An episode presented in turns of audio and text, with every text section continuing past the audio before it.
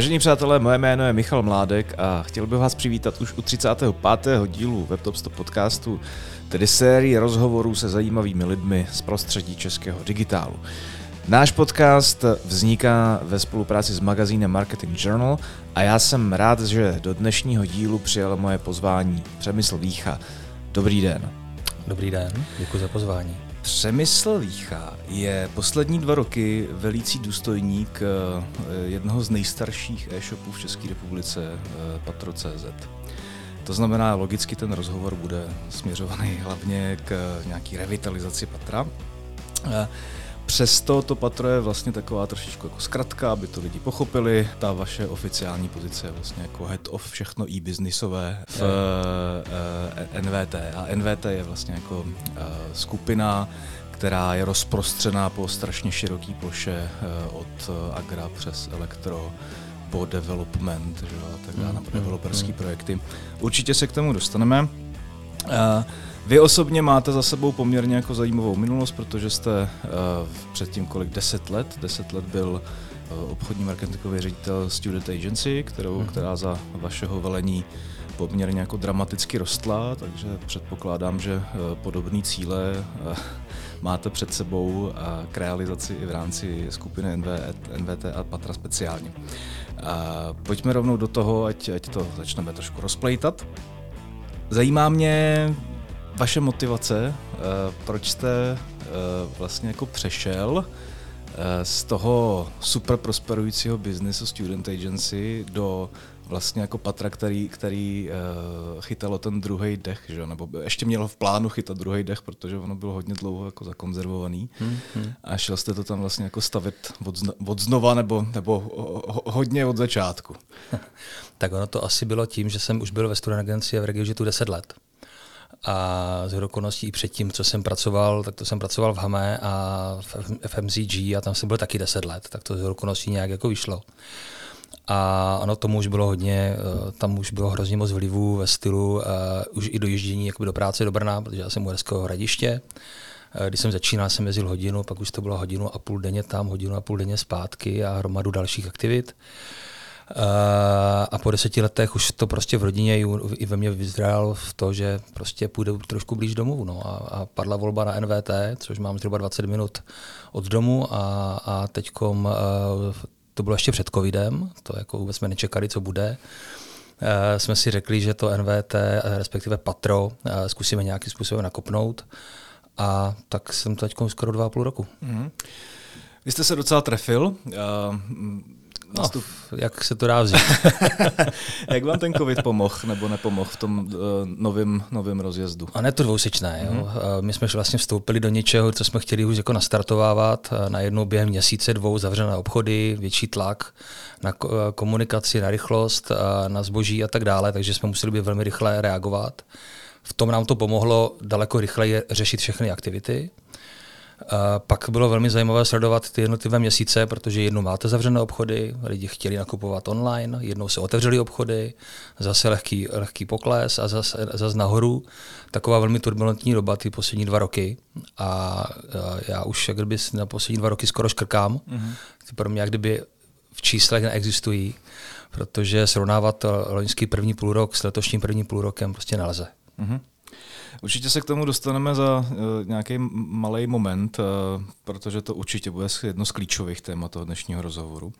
A uh, pojďme ještě zpátky k té vaší roli uh, v rámci skupiny. Uh, staráte se o divizi e-businessu, což je v pojetí N V T především Patro. A koukal jsem, že tam proběhla nějaká nová akvizice v posledních měsících? Uh, pod jak kdyby tu divizi e-business patří víc shopů. Uh-huh. Uh, je tam samozřejmě ta vlajková lodě Patro. Uh-huh. Uh, loni jsme udělali nějaký re- refresh uh, outdoor shopů. Máme tam knihy tečka cé zet, uh, máme tam pod shopama ještě i uh, například Digiboss, který uh-huh. akvíroval N V T zhruba tak tři roky zpátky. A letos se nám podařilo dotáhnout podpis společností ACRA, ACRA Sport, což je distributor, velký obchod značek ACRA a Brother, který nám zajímavě zapadá do toho celého balíku. Takže teď nějakým způsobem propojujeme ty systémy a hrajeme si lehce se sportovníma potřebama. Mm-hmm. A Je to poměrně široká plocha působnosti. Čím se zabýváte více a čím méně v té firmě? Jak, jak moc jste hands-on člověk a jak moc, jak moc delegujete? My máme takové tři uh, odnože, teďkom hmm. řeknu, co, které jsou pode mnou. Jedno je ta e-shopová část, která se za ty dva roky nějakým způsobem stabilizovala, jsou to nastavené procesy, uh, víme, co kdo jak má dělat, to znamená, tam už moje role je výrazně menší. Pak máme tady další odnož, což je vývoj, uh, kde máme nějaké vlastní vývoj, bojové projekty, které i uh, distribuujeme dál uh, do biznisu, uh, což je třeba ten náš Business Box, což je systém, v kterém pracujeme, spravujeme zhruba milion produktů, tři sta dodavatelů, máme jakoby automatizované věci. A třetí ta noha je, je teďkom ta, ta ACRA, která mě teďkom bere víc času, tak aby jsme ho nějakým způsobem dostali do vnímání a chodu pod N V T. Mm-hmm. Jo. Takže moje role je taková, ze začátku se tomu věnovat hodně intenzivně a pak tam najít velmi schopné lidi tak, aby se to jelo i klidně i beze mě. A obecně, když vlastně jakoby zasadíte do kontextu činnost celého, celého spolku N V T, jak byste to dokázal charakterizovat? Je to velká firma, je to vlastně to velká obří firma. firma. Je to hodně různorodé. Hmm. Opravdu tam jakoby je hrozně moc divizí, tak každá dělá malinko něco jiného. V podstatě se tam potkávám s kolegy, kteří jsou ve stavebnictví, kteří teď mají taky zajímavé období. Mám tam kolegy, kteří pracují ve sklenících, to znamená tvoří třeba vytváří skleníky pro rajčata, pro uh, okurky. Uh, máme tam divizi uh, nízkoenergetických pasivních domů. Máme tam divizi, která dělá vývoj pro státní a soukromý sektor, uh, softwarový vývoj. Takže je to opravdu hodně, hodně jakoby rozdělené, je tam hrozně moc noh. Máme tam teď zajímavý, se vrací zase zpátky solární elektrárny, to znamená jedna z divizí, která velmi vyskočila před zhruba deseti lety, mm. tak teď je zase boom pro solární konektory, prostě elektrika jako taková samotné téma teď. Jak se to takhle nazbírá v průběhu let? Postupně, no. Je to, Začínalo jak, se, jak, jak, jaký je v tom klíč? Podle mě je to klíč jakoby v rodině Vítků, který vlastní uh, N V T, protože před zhruba dvacet, dvacet dva, dvacet tři lety začínali jako prodejci a, a distributoři elektroniky, začali vlastně tvořit ten malý shop, uh, který se tehdy jmenoval Patro tečka cé zet. Zhodou okolností to byly ty začátky e-shopů, uh, pomalu s, s Vltavou a tak. A postupně, když jakoby přišel ten biznis, který byl zajímavý kolem rodiny Vítků, tak ho nabalovali pod sebe a dali, dali uh, a pomáhali si s tím jít dál. Prostě každé to období má svoje. Něco jde víc do popředí v tom daném období a něco míň. Jo? To znamená, jakmile se rozdělí jiné nohy toho N V T, tak vlastně e-shop a e-business šel trošku stranou a poslední tři roky ale jde zase trošku víc do popředí. To je takový uh, věrozvěsti uh, české startupové scény. Možná se to tak dá říct, no. Pojďme k tomu Patru. To je brand, který si prošel spoustou zajímavých stádií. Vy jste říkal, že na začátku bylo Patro a byla Vltava a vlastně asi mě nenapadá teďka kromě snad Mironetu nic, co by, co by tam bylo dalšího, protože mám takový pocit, že i Alza jako začala vznikat jako pozdějc. Mm-hmm. A byl rok devadesát osm a bylo to opravdu jako dřevní doby českého e-commerce a, a obchodování na internetu. A to Patro bylo obrovskou značkou. Pak se to za nějaký pátek hodně vytratilo z očí a teďka to zažívá takovou jako postupnou renesanci. Jaký máte ambice momentálně? Ty ambice nejsou stát se tady nějakou velkou hegemonií, protože těch hráčů na tom poli e-commerce je prostě hrozně moc. Ono to má nějakou i sounáležitost s tím holdingem, má to nějakou logické vyústění i jakoby v, v supportu i pro ostatní divize. A chceme z toho mít stabilní, velmi kvalitně říditelný biznis, který poroste, ale jako rozumně poroste. Jo? To znamená, my nepotřebujeme tvořit velikánské skladové prostory, nepotřebujeme tady k bortit trh něčím jako neuváženým, což se nám i vyplatilo teď, protože i ten růst, který jsme měli v rámci covidu, jsme nějakým způsobem rozumně, lehce rozumně řídili, že jsme nenabrali na sklad stovky milionů zboží a měli teď veliký problém, co s tím, protože ten první polo, ta první polovina letošního roku je opravdu jakoby o stagnaci. Mm-hmm. Když říkáte, uh, chceme z toho mít uh, jednoduše automaticky fungující biznis, tak co si pod tím mám představit? Protože... Naše velká výhoda je to, že máme opravdu velmi dobře robustně vyřešený systém, mm-hmm. který obsluhuje pár lidí. Jo, to znamená, když si člověk vezme, že máme milion produktů, tři sta dodavatelů, tak to všechno se jakoby řídí a obchoduje v podstatě tým do deseti lidí. Jo. Uh, což neberu teď sklad, neberu další jakoby operativu, ale ten biznis jako takový, uh, uh, vlastně produkty, fotky, popisky, komunikace s dodavateli, uh, nákup a tak dále. Prostě velmi, velmi úzký manšaft to vlastně celé řídí. A díky tomu systému uh, je to udržitelné. My samozřejmě máme ten vývoj vlastní, to znamená, ten vývoj je náš. Pracujeme v systému, který je napojený na E R P, které je sice externí, a i e-shop, my se na to dokážeme napojit jakkoliv, od ke komukoliv, což je i jedna z výhod toho systému, který teď nějakým způsobem i škálujeme jiným společnostem než je N V T, protože je řada společností, které přeskočila nějakou svoji velikost, produkty, E R P jim nedostačuje a ten e-shop ne všechno dokáže zkousnout, komunikovat. Takže máme řadu partnerů, kterým dodáváme to naše řešení a s kterým jako můžou růst. Jsou to firmy, které mají víc e-shopů, mají více prodejen, mají víc jako skladů a prostě už jim to ERPčko, jako už jim to nestačí. Aha. A jako změnit ERPčko není žádná sranda. A to asi potvrdí každý, kdo někdy ERPčko měnil. Když si vezmeme nějaký proces teďka toho oživování a cesty zpátky na to výsluní, a jak to máte namyšlený takticky? Co, co, je, co je věc, bez který se opravdu jako neobejdete, ať už komunikačně nebo, nebo technologicky? Co naopak byly takový slepý uličky, které moc nefungovaly a nefungujou? Tak my se musíme opřít o ten náš business box. Jo? Samozřejmě to je alfa omega celé toho biznisu. Druhá velká noha je sklad a logistika, automatizace skladu. Protože bez toho, když vám tam projíždí tisícovky objednávek denně, tak to musíte mít hodně zoptimalizované, jinak se v tom utopíte. Některé uličky byly slepé, některé, některé se nám povedly. Ten covid nám i pomohl rozkrýt hromadu věcí, jo, prostě, a i samozřejmě pomohl celému tomu odvětví.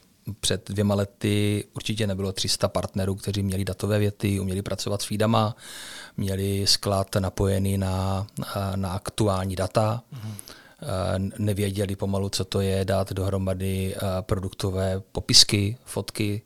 Takže ten, ta doba i toho covidu tomu jako brutálně prospěla a posunula ten e-commerce v kvalitě dát hrozně dopředu. Byl to i pro vás nějaký čas pro uh, intenzivnější vývoj a posouvání té technologie vpřed? Určitě. Určitě jo, protože my jsme zaprvé museli dát dohromady celou zákaznickou uh, linii, to znamená hmm. od e-shopu až po konec té komunikace s tím klientem, napojit řadu partnerů, které jsme do té doby neměli, kteří najednou začali být zajímaví. Takže ty dva roky opravdu náš vývoj se nezastavil a plán máme ještě tak na dva roky dopředu. Mm-hmm. Uh, on ten plán asi hodně bude souviset s tím business boxem, pojďme si trošičku povídat o tom, protože, protože uh, zatím je to pro mě taková jako, uh, hodně fan- fantaskní záležitost. Zkuste mi popsat, o co jde, jakým způsobem to funguje a proč je to pro vás ten klíčový element pro ten další rozvoj. Uh, ten business box je pro nás vlastně zdroj všech dat. Uh-huh. Jo, my do něho lijeme milion produktů od všech dodavatelů.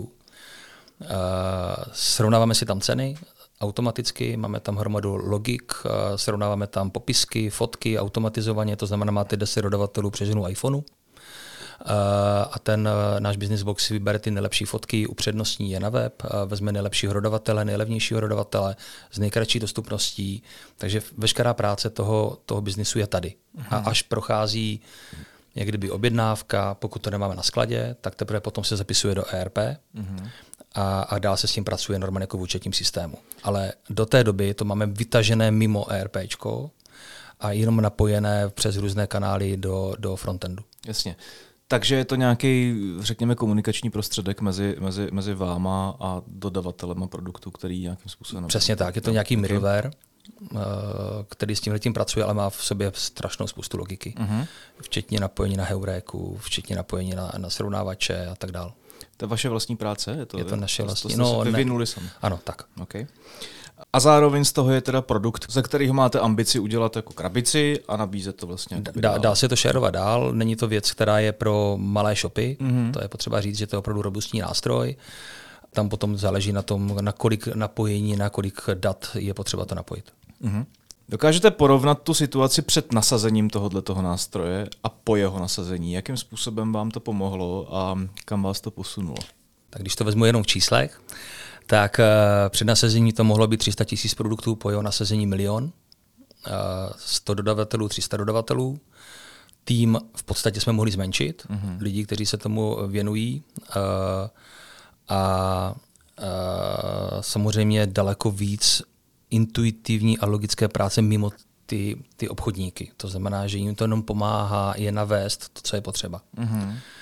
Před pěti lety, kdy se na tom začal jako vyvíjet, takže už to vyvíjíme relativně dlouho, tak to bylo něco, s čím jsme měli trošku jakoby velké problémy, protože některé cenotvorby to nedrželo a tak dál a tak dál.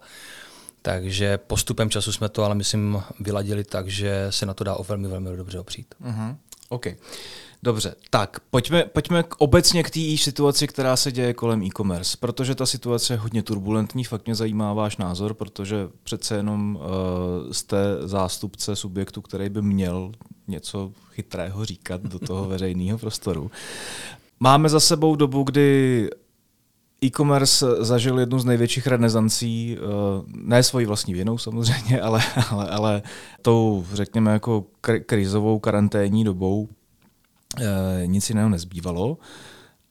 Zároveň máme aktuální dobu, kdy e-commerce zcela nepochybně zažívá jednu z největších recesí za poslední léta. Všechno se to děje na ploše dvou let. Je to neuvěřitelný. Jaký to, jaký to podle vás bude mít konsekvence? Kam to bude ústit? Já to možná hrozně zjednoduším. Mm. Škrtněme poslední dva roky a dívejme se na rok dva tisíce devatenáct. Jo, samozřejmě jsou tady velké vlivy, energetika, válka a tak dále, která se jako s cenama brutálně hýbají, což bude mít nějaký dopad, který ani nedokážeme možná nikdo ještě domyslet a nikdo to asi jako neví. Na druhou stranu nemůžeme se dívat na to, co opravdu co bylo minulý rok v tomto období, jo, mm. v rámci e-commerce. Je to i z toho důvodu, že ty dva roky se lidi zásobili zbožím, které nutně potřebovali, které jim přišlo vhod v tu danou dobu, což zase bude chvilku trvat, než je jim opotřebí, než ho nebudou potřebovat, nebo budou potřebovat nové a tak dále. Takže nějaká jako nasycenost trhu tady určitě je v některých komoditách. Naše výhoda je ta, že to vidíme opravdu jako ve velké šíři. Jo? Tím, že prodáváme a nabízíme od elektroniky přes zahradu, sport, konče možná lokomotivou, tak vidíme opravdu všechno. Já jsem loni někdy v létě už říkal, že se nám produkty zdražují o patnáct procent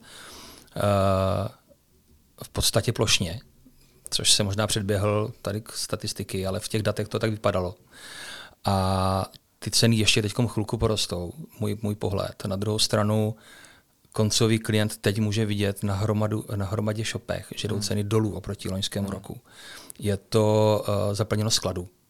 Teď je velký problém se zaplností skladu u velkých partnerů, u velkých distributorů, protože ten trh ochladl a mají problém se toho trošku zboží zbavit. To znamená, teď některé komodity paradoxně zlevňují oproti loňskému roku, ale to nebude na dlouho. Co byste doporučil vašim kolegům z e-commerce branže, který začínají propadat mírné depresi a, a po tom návyku na ten jako raketový růst přišel takový, přišel takový ten jako pád na zem nebo vystřízlivění. Vy jste relativně v klidu, to z vás si cítit, že jste jako OK. to... Tak samozřejmě propad je, hmm. když se fakt srovnává ten rok rok. Jo. Co jako doporučit? Prostě optimalizace, tam jakoby nic jiného moc není. Je velký problém se sklady. Pokud někdo opravdu nabral zboží na sklad, kterému leží peníze, tak teď má velký problém. Jde to vidět u těch velikánských hráčů, u té top trojky, která teď opravdu se snaží ten sklad hmm. vyprázdnit, co to jde. I proti trhu, hmm. protože teď prodávat něco, co v, v sezóně nejde, tak je velmi těžké jako vydržet. prostě vydržet, ono jako bude dobře, jenom je to potřeba teďkom vydržet, nepanikařit a optimalizovat. Dává vám to smysl, ten, ten výprodej? Kdybyste byl, kdybyste byl na pozici člověka, který uh, má zaplněný sklad, budete spíš čekat, anebo budete, uh, budete se z toho chtít za každou cenu? Hrozně jednoduchá odpověď, záleží na cash flow. Máte dostatek peněz na to, abyste to utáhl? Pokud máte, tak držte sklad, protože ho můžete potom prodat s daleko vyšší marží. Uh-huh. Jo. Teď si myslím, že je ta situace, kdy spíš těm firmám dochází cash a potřebují se zbavit zboží tak, aby dokázali prostě zaplatit zaměstnance, zaplatit, zaplatit uh, vlastně fungování jako takové. Samozřejmě, pokud opravdu ta, ta skupina má finance, tak držte sklad. Uh-huh. Pak to můžete prodat daleko větší marží. Pojďme se podívat na nějaký váš insight. Vy jste, sami o sobě říkáte, jste nákupní galerie, mm-hmm.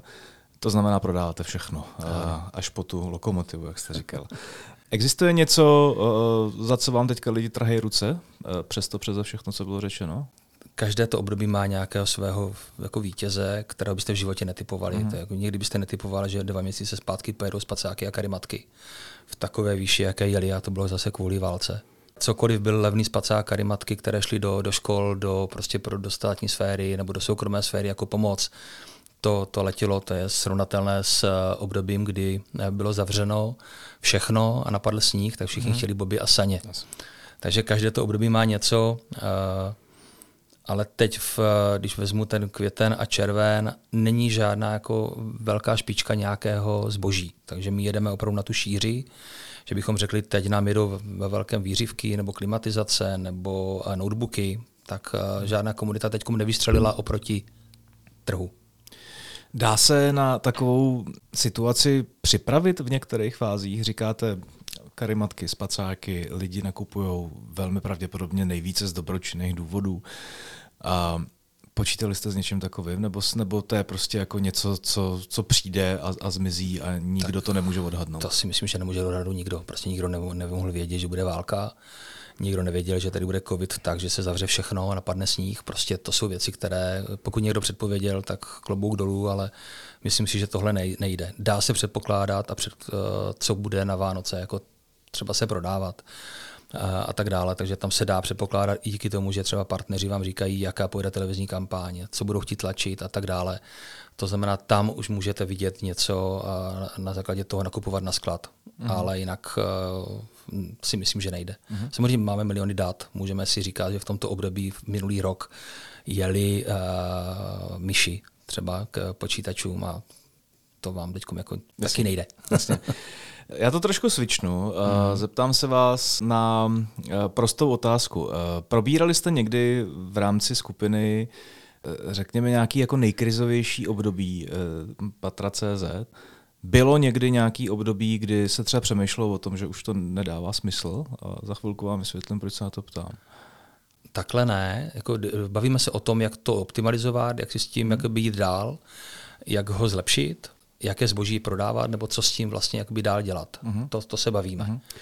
V posledních letech mi čas od času přišlo, že tam není ten fokus na to, aby se to někam vlastně jako rozvíjelo.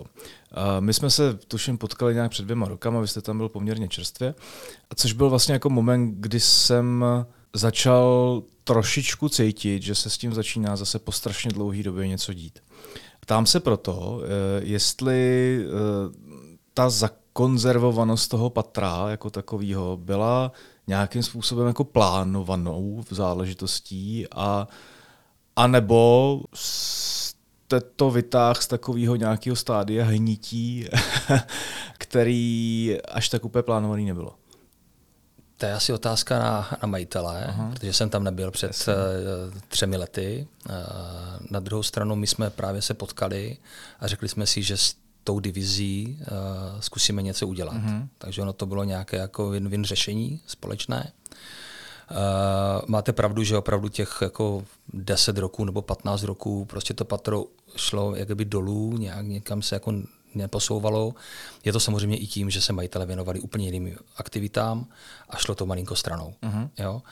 Uh, ty poslední dva roky to patro jsme uh, rozhýbali tak, že uh, z začátku jsme se věnovali opravdu kompletnímu jako nastavení e-shopových komunikací, komunikaci se zákazníkem a tak dále, aby to všechno fungovalo. Loni jsme si už troufli do televize a do rádií a letos jsem zatím zastavil jakékoliv nějaké velké výkřiky o, o brandu a o, o, o značce, protože zatím očekávám, jak bude vypadat trh. Jasně. Dá se v případě takového projektu, jako je Patro, trošičku jako těžit v té historii? Nebo, nebo to necháváte za sebou a snažíte se tomu vtisknout nějakou novou tvář? A moc ne. Moc jako ta historie tam nikdo neví, co bylo před hmm. dvaceti lety. Vltava, když se ptáte mladé generace, tak Vltava jim nic neříká. Uh, to znamená, je to už prostě všechno postavené na nové, na nové noze, uh, na nové komunikaci. Uh, teď k tomu ještě přispívá nějaká ta akvizice s ACRA Sportem, takže tam si jako očekávám ještě nějaké další jako synergické efekty. Co bude dál za dva, za tři roky, to v e-commerce si myslím, že nevím v podstatě nikdo, hmm. ač jakoby, samozřejmě ten segment je hrozně silný a poroste. Zmiňoval jste několik projektů, který vlastně jako v té businessové větvi hmm. máte pod sebou. Dá se očekávat nějaký jako širší, nějaký, nějaký intenzivnější merch těch jednotlivých, těch jednotlivých projektů, nebo to chcete nechat běžet každý na svý noze? E-shopy jedou, tak říkají, jako každý na své noze, ale v jednom, v jednom z, e, řešení. To znamená, já když si řeknu, že budu chtít spustit e, samostatný e-shop na nějakou komoditu, kterou prodáváme, to mám za týden venku, protože všechno mě padá právě do toho business boxu. A všechno je to spravované jednou, jednou tou nohou, jo? Což je výhoda toho našeho řešení. Takže když máme víc e-shopů, tak e, jediné je to o tom o, trošku si hrát s brandem a s cílovkou. Outdoor shop je trošku něco jiného, než je Patro a podobně, nebo ACRA Sport. Takže to je od těch jak kdyby jenom jako marketingově komunikačních linkách, jinak ten backend a ta zpráva je stejná. Když to vezmete z hlediska nějakého klientského očekávání, tak co si myslíte, že je vlastně jako dneska priorita českého e-commerceového konzumenta? Čím se ho nejvíc přitáhnete k sobě? Tak co teď člověk očekává, když si kupuje něco na internetu? Je to za mě dobrá cena, rychlost dodávky a rozumný customer care. Jo, to znamená, že ví, kam se obrátí, že mu člověk napíše, že, mu, že, se, mu, že se dovolá tam, kam má, ale furt jakoby za mě jsou ty první dvě nestěžnější. Dobrá cena a rychlá dostupnost toho zboží, že ho mám u sebe. Což zase musím říct, že za ty dva roky logistika v České republice udělala neskutečný posun. A moje filozofie je mít co nejvíc logistických partnerů, to znamená od zásilkovny počínaje konče PPLkem nebo, nebo, nebo Gaisem. Takže máme asi sedm partnerů, které tam si člověk může vybrat to, co potřebuje, kde to má nejblíž. Cítíte nějaký trend v té v té logistice? Je to, je to tak, že ten člověk si to spíš radši nechá doručit někam do Z-boxu a, a, a nebo furt vede prostě do bírka a... Loni, nebo v době covidu, bylo hrozně zajímavé ze začátku toho prvního, té první várky covidu, jak bylo velké téma. Ani peníze nedávejte, protože covid hmm. a tak dále, nedávejte to nikomu. Takže jako skoro se zrušily dobírky. Jakmile tedy ten komunikační tlak ustál, tak se zase dobírky vrátily na tu šílenou třicet až čtyřicet procent podílovou skupinu. Poslední dobou opravdu výrazně vedou, buď jsou to Z-boxy, paper place shopy, nebo jsou to prostě balíkovny. Prostě ten člověk už to očekává někde v blízkosti jo. toho domova. Zase změna. V době covidu lidi si to nechávali hodně posílat domů, protože doma byli. Jasně. Teď je zase změna, prostě jde to, buď je to do, pra- do práce, anebo právě na ty výdejní okna, nebo do těch boxů.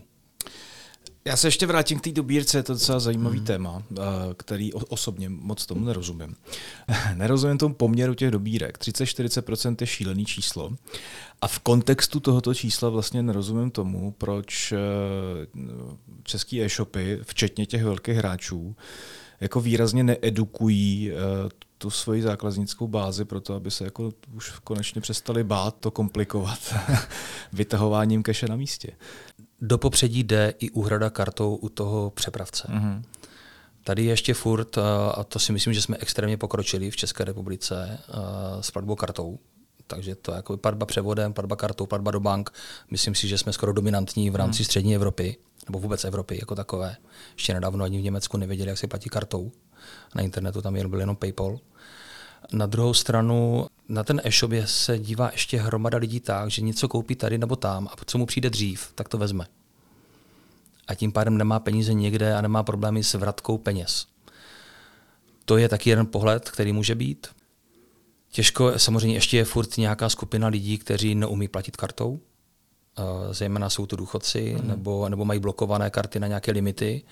To se postupem času změní, jenom to chce chvilku čas. Už ten covid tomu taky výrazně nahrál. Hmm. Když byste to měl vzít z hlediska nějaký bonity toho zákazníka, jaký zákazník je pro vás nejzajímavější? A, hrozně těžká otázka, protože se na to dá dívat hroznými, různými pohledy. Čistě ekonomicky je nejlepší klient, který vám platí převodem. Ne, protože vám nestrhávají. Nestrhávají jasně. vám poplatek z karty, za platbu kartou a tak dále, nebo ne, neplatíte prostě dopravcům za platbu kartou, hmm. za, za dobírku a tak dále. To je ten no. ekonomický pohled. To bude minorita. Ale. To je minorita. Ja. Uh, pak je to uh, se na to podívat z hlediska marže. To znamená, ne vždycky to, že u nás člověk zaplatí padesát tisíc za notebook, je ten nejlepší klient, protože na to máte marži nějakou, hmm. která se za ty roky jako výrazně zmenšila, než třeba na stanu, jo, kde ty marže jsou výrazně větší. Takže těch pohledů může být různě a je potřeba s nima pracovat na té vertikále napříč. Uh-huh. Okay. Uh, když vezmete takovej ten jako prozákaznický přístup a ty aktivity, který nějakým, kterýma se nějakým způsobem snažíte toho zákazníka dotáhnout k cíli. Jedna z těch jako klíčových aktivit je uh, samozřejmě designový přístup a to, jakým způsobem, uh, to, jakým způsobem upliftujete uh, to, jak ten web vlastně jako vypadá, jak je použitelný a podobně. Zajímá mě váš přístup k těmto aktivitám. Jo? Jestli jdete mm. nějakou jako průběžnou evolucí a zkoušíte a vypouštíte takový ty testovací balonky, anebo jednou za čas říznete a řeknete, potřebujeme to celý znova. Tak ty dva roky zpátky to bylo říznutí. Mm. Nový redesign v podstatě jako na, na zelené louce a postupně potom jakoby dochází k tomu testování, zjišťování a pak jdete jedenkrát za čas. V podstatě my každý týden dáváme novou verzi. Každý týden tam něco nasazujeme, ať už je to v backendu, anebo je to v, ve frontendu. E, takže furt si hrajeme s nějakou zákaznickou zkušeností, díváme se dodat, ale e, opravdu ty dva roky zpátky to bylo jako zásadní říznutí napříč. Jak dlouho vám to trvalo? Od, no, přeženu tři, čtyři měsíce, než jsme si to namalovali a nasadili. Tři, vy, jste udělali, vy jste udělali redesign celého patra za čtyři měsíce? Možná i dřív. Jak no. se vám to povedlo? Protože ten backend už tam nějaký byl a my jsme vlastně... To je šílený čas teda. Hrozně rychle. Že... Jste no. úplně vyrazil dech. No. Uh, třeba Outdoor Shop jsme udělali za měsíc. Hmm. Jo, to znamená, že my ty šablony nebo ty možnosti tam máme. Uh, samozřejmě ta nova, novinky, vychytávky a tak dále, ty potom trvají díl. Jo, to znamená, že pokud jsme si řekli, že chceme hlídacího psa, takového a makového, tak to trvalo déle. Uh-huh. Jo, ale zase je to nějaké jako prioritě, když si říkáte, teď úplně v první fázi třeba nepotřebuji hlídacího psa, dám ho až ve druhé nebo ve třetí vlně. Hmm. Kolik tam teďka máte lidí na tom webu? Průměrný množství uživatel týdně, měsíčně? Od stovek do tisícovky v okamžiku. Jo, prostě je to zase sezónní, nebo okay. je to sezónní věc. Prostě okay. kdy, kdy objednávají lidi na internetu v pondělí. Jo, jakoby v neděli se podívají, v neděli v pondělí objednávají a pak to jde úterý, středa malinko jo. jako dolů. Funguje tak funguje furt takový ten princip, že um, takového toho impulzivního nočního nakupování, kdy člověk brauzuje prostě po půl jedenáctý, v jedenáct z postele a kupuje si prostě jako nesmysly, respektive kupuje si je druhý den, protože tam je, protože má nějakým způsobem volejkovaný. Uh, úplně ne. Uh-huh. Jako největší, největší počty objednávek jsou do nějaké té deváté hodiny, pak už to jako výrazně padá. Jo, to znamená, u nás to není o tom, že by opravdu lidi po večerech uh, tam dělali nějaké šílené nákupy, to znamená, třeba v pondělí jsou zajímavé objednávky do, do dvou hodin, pak je zase propad, lidi se začínají asi pracovat a, a, a, a pak odjíždí domů z práce a pak zase pokračují kolem té uh, sedmé až, až deváté hodiny. Takže jsou to takové zajímavé okna, ale ty jsou statisticky stále furt stejné. Jo. Občas se to posune díky, díky nějakým svátkům, nebo to, že je fotbal, nebo hokej v televizi, tak to okno se malinko změní. Uhum. Dokážete uh, té potřebě ve smyslu, ať už jako času, nebo, nebo jakýkoliv nebo dne v týdnu, dokážete tomu nějakým způsobem přizpůsobit to, jak ten web vypadá v ten daný moment, jakým způsobem jo, jo, mluví? Už, už jsme se posunuli sem, mm-hmm. to znamená, uh, ať už je to nějaká cenová politika, tak je to nějaké jako nabízení určitých věcí v určité časy. Takže no, už si s tímhletím vyzrajeme s nějakou personalizací toho webu. Uh, takže to jsou věci, které nás jako výrazně posouvají, ale chviličku to zase trvalo. To znamená, mm-hmm. v té první fázi to nebylo. Tyhle věci umíme zhruba půl třiceti roku. Cítíte nějaký jako výrazný efekt na ten celkový výsledek ve, ve chvíli, ta, kdy ta, řekněme, jako pricingová personalizace funguje? Uh, já ho cítím, ale v číslech to je velmi složité najít, mm-hmm. protože uh, vy pracujete s nějakým trhem. Pokud vám trh padá a, a nemůžete srovnávat rok rok, tak se velmi těžce optimalizuje a vyhodnocuje, že tohle wow, to, to opravdu vyskočilo třicet procent. Jo. Ale, ale samozřejmě ty jednotlivé milníky nám tam ukazují, že jdeme správným krokem. Aha. Všímají si toho lidi? Dostáváte zpětnou vazbu ve smyslu, včera jsem se na to koukal, bylo to levnější o tisícovku, teďka je to dražší o tisícovku, co blbnete? Nebo je, nebo je... To je denní práce. Jo. Jo, prostě tím, že jsme napojeni na, na tak široké portfolio dodavatelů, kteří s těma cenama a produktama uh, si hrajou v podstatě co minutu. My stahujeme ceny co půl hodiny, co dvacet minut, co hodinu, záleží, kdo to umí a jak. To znamená, opravdu jako ta cenová politika je, je tak rychlá, že někdo, někdo si vždycky vzpomene a řekne, ale prostě to měli tady tolik a tak, mm-hmm. tady tolik. Mm-hmm. Prostě ty e-shopy, kromě zboží na skladě, s kterým si ale hrajeme taky, tak uh, pracuji s datama od externích partnerů a tam prostě ta cenová politika je na nich. Uh-huh. Kdybyste měl jako popsat uh, vašeho typického zákazníka, liší se v něčem uh, od ostatních uh, e-shopů na té scéně? Tím, že nemáme úplně... Uh, Jsou v te, díky covidu vylezly určité shopy, které se specializují na nějakou cílovou skupinu nebo mají nějaké cílové balíčky produktů. Jo? Mm. Tak tam to dává smysl. Ne, my jsme ten pelmel, opravdu ta malá Alza, ten malý mall. To znamená, že máme velmi širokou, široké portfolio klientů. Docela hodně máme klientů z, z řad seniorů, protože se s nimi dokážeme pobavit o tom, co a jak. A dokážeme jim pomoci ten nákup uskutečnit přes naše call centrum. A to víme jako zpětnou vazbu, že velmi, velmi kvitují, protože je provedeme kompletním nákupem až do úhrady, anebo právě klidně to necháme dovést domů na tu doručenku. Obecně otázka, otázka nějaké jako edukovanosti seniorů v rámci, v rámci e-commerceového prostoru v těch posledních dvou letech jako nesmírně zesílila. Je to, je to něco, v čem jako vidíte nějaký potenciál do budoucna? Dneska potřebujete mít call centrum, ve, který, ve kterém asi potřebujete mít nějaký lidi. Cílíte třeba na to, že dojdete do takové do takový míry edukace, že to nebudete potřebovat a že ty lidi využijete nějakým jako produktivnějším způsobem? To bude za deset let. Jo, podle mě ještě deset let tady až bude doroste ta, až, přesně tak. Až doroste ta, ta edukovaná internetová generace. Uh, Teď ještě těch pět až deset roků prostě je celá řada seniorů, kteří prostě neumí si koupit něco jinak, uh-huh. než takže si někam zavolají. Uh-huh. Na druhou stranu uh, pomohlo tomu samozřejmě covid. To znamená, že jako oni už neměli jinou možnost uh, kam jít, než, než opravdu jako zkoušet a volat. Ale stále i teď cítíme a víme, že nám prostě volají a už máme v nich tu důvěru. Uh-huh. Jo. Uh, na druhou stranu, jestli se potom vrátí zase ke kamenným obchodům a budou tam víc nakupovat, to je samozřejmě možné a je to realita. Jakým způsobem na ty cílovky vůbec komunikujete? Je to, je to, máte nějaké jako personalizované reklamní sdělení? Říkáte těm lidem, nějakým jako starším skupinám něco trošku jiného než těm mladším, nebo jedete nějakou jako plošnou, produktově založenou reklamu? Jedeme tu plošnou, protože ty seniori, když se bavíme konkrétně o nich, oni na tom internetu skoro nejsou. Jo, nebo velmi málo, nebo jsou jenom na nějakých serverech zpravodajských. Hmm. A to znamená, zatím jsme nešli do, do jejich kanálů, které jsou jim bližší. Uh, to je tele- šli jsme minulý rok, jako je televize, ale to jsme šli jako širokoformátově.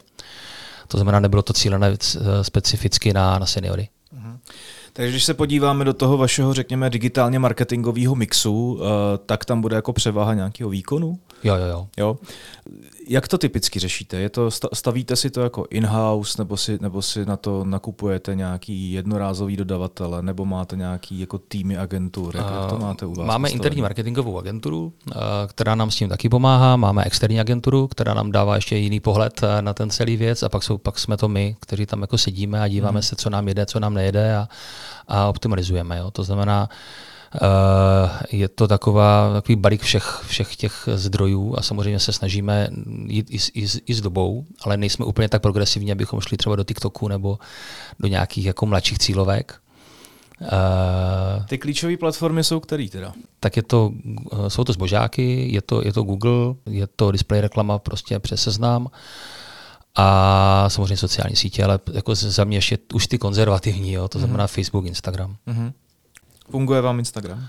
Je to imidžovka. Uh-huh. Jako není to výkonové, je to imidžovka. Když děláte imidžovou rekl... nákupní galerie, na...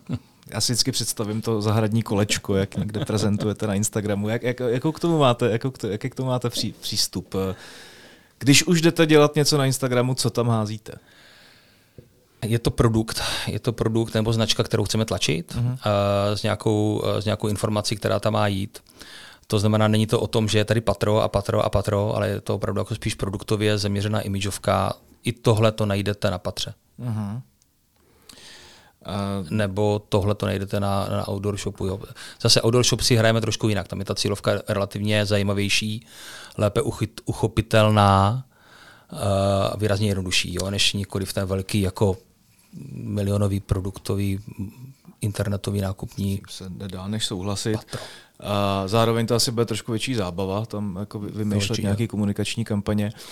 Dostal jste se do situace, kdy byste přemýšlel třeba o nějakých influencerských spolupracech, ne, ne, ne nutně pro patro, spíš pro ty jakoby níšové věci? Uh, uvažovali, ano. uvažovali loni, uh, ale zatím jsem se k tomu ještě úplně nedostal. Jo? Přiznám si, že ve mně je taková jako...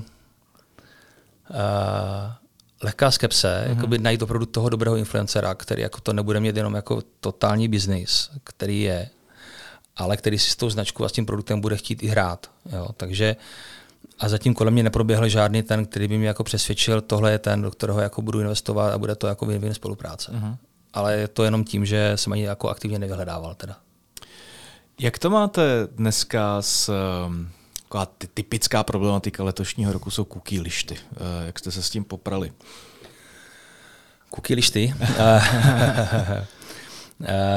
Tak změnili jsme samozřejmě veškeré atributy, které tam byly. Dopočítáváme si nějaké, nějaké procento z, reali, z reality, takže nejsme úplně slepí. Z začátku samozřejmě chvilku trvalo, než jsme našli nějaký, jako v, nějaké číslo, které jakoby nám potom říká, tohle je ta realita. Je zajímavé sledovat spíš to, že se postupně uh, zmenšuje počet lidí, kteří jakoby říkají nechci. Hmm. Cookie. Jo? To znamená, že si to opravdu všechno odklikají, že tu informaci nechtějí. Já jsem tomu jakoby takhle i přistupoval, že, že jsem si myslel, reflex, prostě, mm, přesně tak, prostě. přesně tak. Takže jako furt bude nějaká jakoby procento lidí, kteří budou odmítat jakoukoliv informa- informaci. Uvidíme, co udělá, až to zavedou prohlížeče. Hmm. Jak se chystáte na tu, na tu další vlnu, řekněme, nařízení Evropského parlamentu o ochraně spotřebitele, které, která bude mít jako zcela jednoznačné konsekvence vlastně jako dopadající na cenotvorbu, respektive na slevotvorbu, na tvorbu jednotlivých komunikačních akcí. Dost pravděpodobně to bude mít obrovský zásah do nějakého retenčního marketingu a podobně. Děláte nějaký aktivní kroky pro to, abyste co nejvíce um, zminimalizovali případné ztráty? uh, my už jsme na to připraveni. Jo, to znamená, my už jsme šli trošku dopředu. I díky tomu Business Boxu víme, za jaké si narážíte na to, že kdyby říkat, kolik je sleva uh, a tak dále v nějakém čase a prostě neříkat to, co bylo někdy před třemi lety, která byla nějaká vysoká a podobně, tak uh, my jsme na to připraveni. Už jsme si udělali nějaké úpravy všech dat, což samozřejmě bylo jako náročné. Tak doufám, že ten trh se přizpůsobí celý a že to bude správně. No. V konečném důsledku je to správně pro koncového klienta, protože opravdu některé jako výkřiky osmdesát procent, sedmdesát procent slevy už byly jako až moc do očí volající. Já jsem na to sám zvědavej, protože mm. osmdesát procent sleva je vlastně jako standardem uh, českého e-commerceu. Tak... uh, no, ono to jakoby není jenom o e-commerce, ale je to i o kamenných prodejnách, takže jsem sám zvědav, jakoby, jak na to budou reagovat uh, samotní koncoví klienti. Mm. Uh, na druhou stranu si myslím, že díky srovnávačům, které tady fakt hrajou v České republice velký prim, už mnohokrát ani nejdou a ne- ne- neslyší na tu vykřičenou slevu, uh-huh. ale spíš, že opravdu se dívají na ty shopy a, a sledujou, kde je jaká cena a pak jdou pod té levné versus kvalita. Okay. Uh, pomalu se blížíme do konce, uh, pojďme si říct nějaké očekávání, který, uh, na který se u vás můžeme těšit do dalších měsíců a kvartálů. Co plánujete zajímavého, nového? Tak optimalizujeme furt ten náš uh, jakby průchod rezervačním systémem. Máme tam nějaké další věci, které jako ještě bych nechtěl úplně, úplně říkat. To, co se můžeme těšit, no, hlavně bude vánoční sezóna. Bude záležet na tom, jaké tady bude zboží nebo nebude. Uvidíme, co bude i v rámci globálního dodavatelského řetězce, protože tam je to ve velkých hvězdách. Teď jako v Číně, si nebudeme nalhávat, prostě dva měsíce zavřeno. Mm. Odjíždělo pár lodí z Číny, to znamená zpoždění zboží a tak dále. Takže uvidíme, co vlastně bude na Vánocech dostupné a co budou lidi chtít. A na to se teď hodně orientujeme a přemýšlíme na to, jaké zboží nakoupit, abychom ho měli dostatek, což si myslím, že teď dělají všichni, krom výprodeje jakoby letitého skladu. A na co se těšit ještě další je prostě nějaký redesign a práce s ACRA Sportem, s fitness zbožím, které máme, takže tam, tam si je teď hodně hrajeme. Věříme tomu, že to půjde dobře. Takže ano, co bude v tom globálním světě, to už jako není na nás, no. My se musíme přizpůsobit. Máte na skladě ještě nějaký respirátory a roušky? Máme. Máme, ale i záměrně, protože jsme nakupovali větší množství do holdingu, Jasně. protože přece jenom ti zaměstnanci tím, že jsou rozmístění po stavbách a, a různě, vlastně máte jakoby stovky tisíce zaměstnanců, kteří pro vás dělají, tak uh, jste ji potřebovali pro sebe. Uh-huh. Takže jste připravený preventivně i na... No, ne, nechceme, ale jsme. Dobře, já vám uh, moc děkuju za návštěvu, uh, myslím si, že to bylo zajímavé povídání, díky za uh, obastření uh, několika uh, zajímavých věcí kolem Patra a obecně uh, vaší práce pro uh, tyto ty značky. Poslední můj dotaz je úplně stejný jako na všechny ostatní mý hosty tady. Uh, tři věci, bez kterých se neobejdete uh, ve svém pracovním profesním životě. Tak já prvně děkuju za, za pozvání ještě jednou. Asi kdo mě zná, tak je to mobil, bez něho už prostě bohužel nejsem v podstatě viděn, protože jsem se nějak naučil moc rychle reagovat, což beru jako i svou jako velkou výtku k sobě, že jsem velmi rychle jakoby činný k nějakému rozhodnutí a nějakému jednání. S tím souvisí ta druhá věc, kterou jako já beru jako plusovou i minusovou, a to je selský rozum, který potřebuju, aby jsem rychle reagoval a rychle uvažoval. A třetí je sport a moje rodina. To jako bez toho prostě ten biznis by nebyl a i to pro, třeba proč jsem šel z, z jiného biznisu do druhého biznisu. Děkuju za odpovědi, děkuju, že jste přišel a mějte se pěkně. Díky moc, mějte se. Všem díky za poslech, uslyšíme se zase zhruba za dva týdny u dalšího podcastu. Mějte se krásně, nashledanou.